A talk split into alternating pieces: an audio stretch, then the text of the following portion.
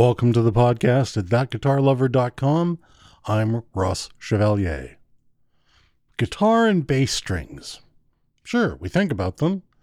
Some folks go a long time before replacing them, others change their strings much more often. But have you ever wondered if the strings that you got on that great deal are in fact the real thing? Sounds nuts, I know, but it's a growing issue. Fake strings, counterfeits, are quite common, like fake designer anything, and they're readily found in flea markets, in shops that seem to carry everything under the sun, on clearance websites, and yes, even on Amazon. Counterfeit strings pose a significant challenge to both musicians and the instrument accessory industry as a whole.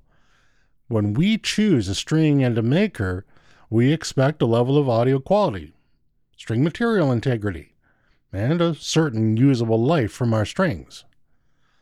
I understand that some folks wonder if this is a real problem because generally genuine strings are relatively inexpensive. If you spent 2 grand on an instrument, spending 20 bucks on a set of strings doesn't sound like a lot. The problem is that as these fakes flood the marketplace, unknowing users have real experiences with them, and they'll be inclined to give bad reviews. Reviews that do not impact the fakers, instead, they impact the real manufacturers whose products have been counterfeited. It can easily destroy the trust that a string maker has earned with a committed player and cost that manufacturer business and reputation. While strings tend to be built with very similar materials, the quality of the cores, quality of the wrap where a wrap is used, the mass of the string, the tension created by the string, and how the strings feel under your fingertips will be different between genuine and counterfeit strings. You're going to find shorter life, lousy tone, poor durability, and unpleasant playability. These compromises will also impact the buyer in terms of frustration, increased demand to replace strings, and in an extremely rare situation, damage to the instrument or even to the player. Imagine for a moment that your company manufactures guitar strings. Let's exclude for a moment the paid relabeling that is common in the industry. I think we're all aware, or we should be, that many different brands actually use the same strings from the same manufacturers. Yes, it's a different package and different colors with different marketing and different graphics, but inside the package, it's always the same string. It's been happening for a long time, but these are not counterfeits. When we have counterfeits, it's the original manufacturer that gets damaged.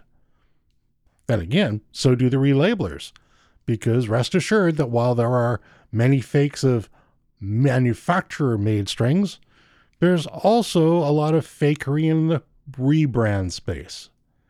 There are tons of string brands, but there are a lot fewer string makers. As you might expect, the elephant in the room regarding fake strings is Amazon. Amazon is a company built on the premise of getting a product to a customer in an incredibly efficient manner. The company does an excellent job at this. But anyone can sell on Amazon. Amazon doesn't validate that your products are legitimate. They take your customer order for the product advertised and they get it to you.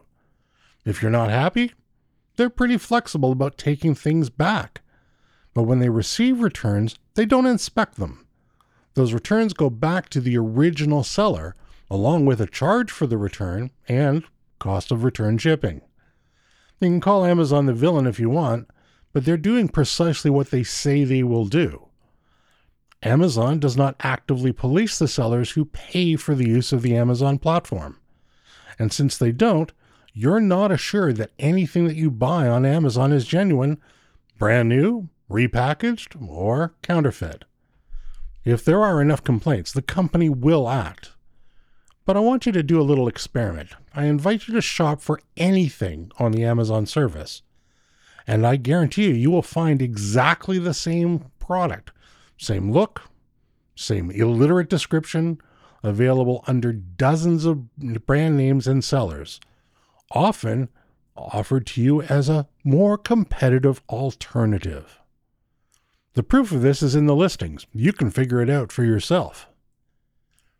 There are some string makers who sell only direct to you, like my preferred maker, Curt Mangan Strings. Others, by intent, want to sell through actual guitar shops. Margins are better on strings than guitars in general, and it's a rare thing that a guitar shop sells strings for less than full MSRP. However, those same guitar shops may also sell through Amazon, as well as their own online presence if they have one. So you're looking around, you're kind of bored, and you find the same thing, but it's on Amazon for a lower price. Maybe it's two bucks a pack, maybe more. Is this a great deal? Hmm.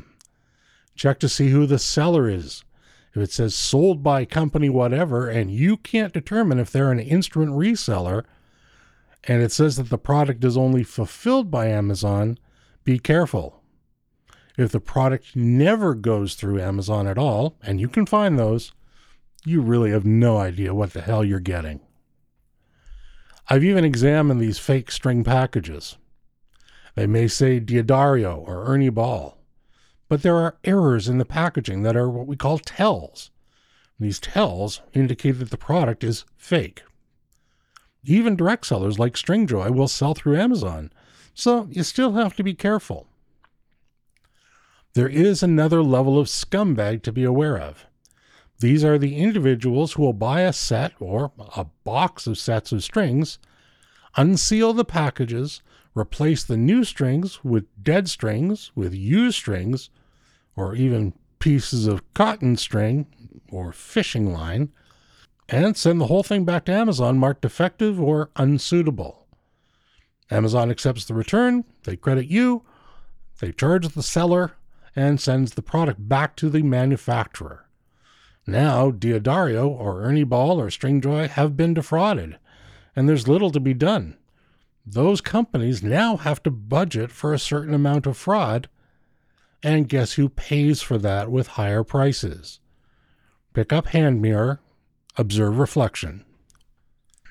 There are also companies who will buy boxes of sets of strings replace the real strings with their fakes, and sell them on as if they're the real thing, and then make counterfeit packages based on the real packaging and sell those packages on filled with counterfeit strings.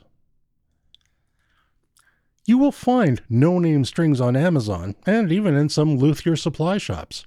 They're strings. They're incredibly inexpensive, sometimes as low or lower than one fifth the cost of a package of name brand strings. This simple price comparison tells you just how lucrative the counterfeiting of strings is. So, how do you protect yourself? Buy direct from the string maker, or only from a real guitar shop or trusted online retailer like a Sweetwater. Those companies will not risk their reputations for an extra 10 bucks on a pack of strings. While I buy my strings direct from Curt Mangan because I'm a very happy customer and I love the product, that doesn't mean that I don't have other strings in my string storage drawers. However, those that are in my small inventory all came either direct from the maker or from a trusted musical instrument retailer. Yeah, I may end up paying a bit more, but at least I get what I'm expecting for my money and I encourage you to do exactly the same thing. I hope that you found this episode valuable. Thank you, as always, for listening. Don't forget to click subscribe to be notified of new content. Please leave a comment or send in a question. I read and respond to all. If you have not checked out the articles at thatguitarlover.com, please have a look. There's material there that just doesn't fit in a podcast. But for the podcast at thatguitarlover.com. I'm Ross Chevalier, and I bid you peace.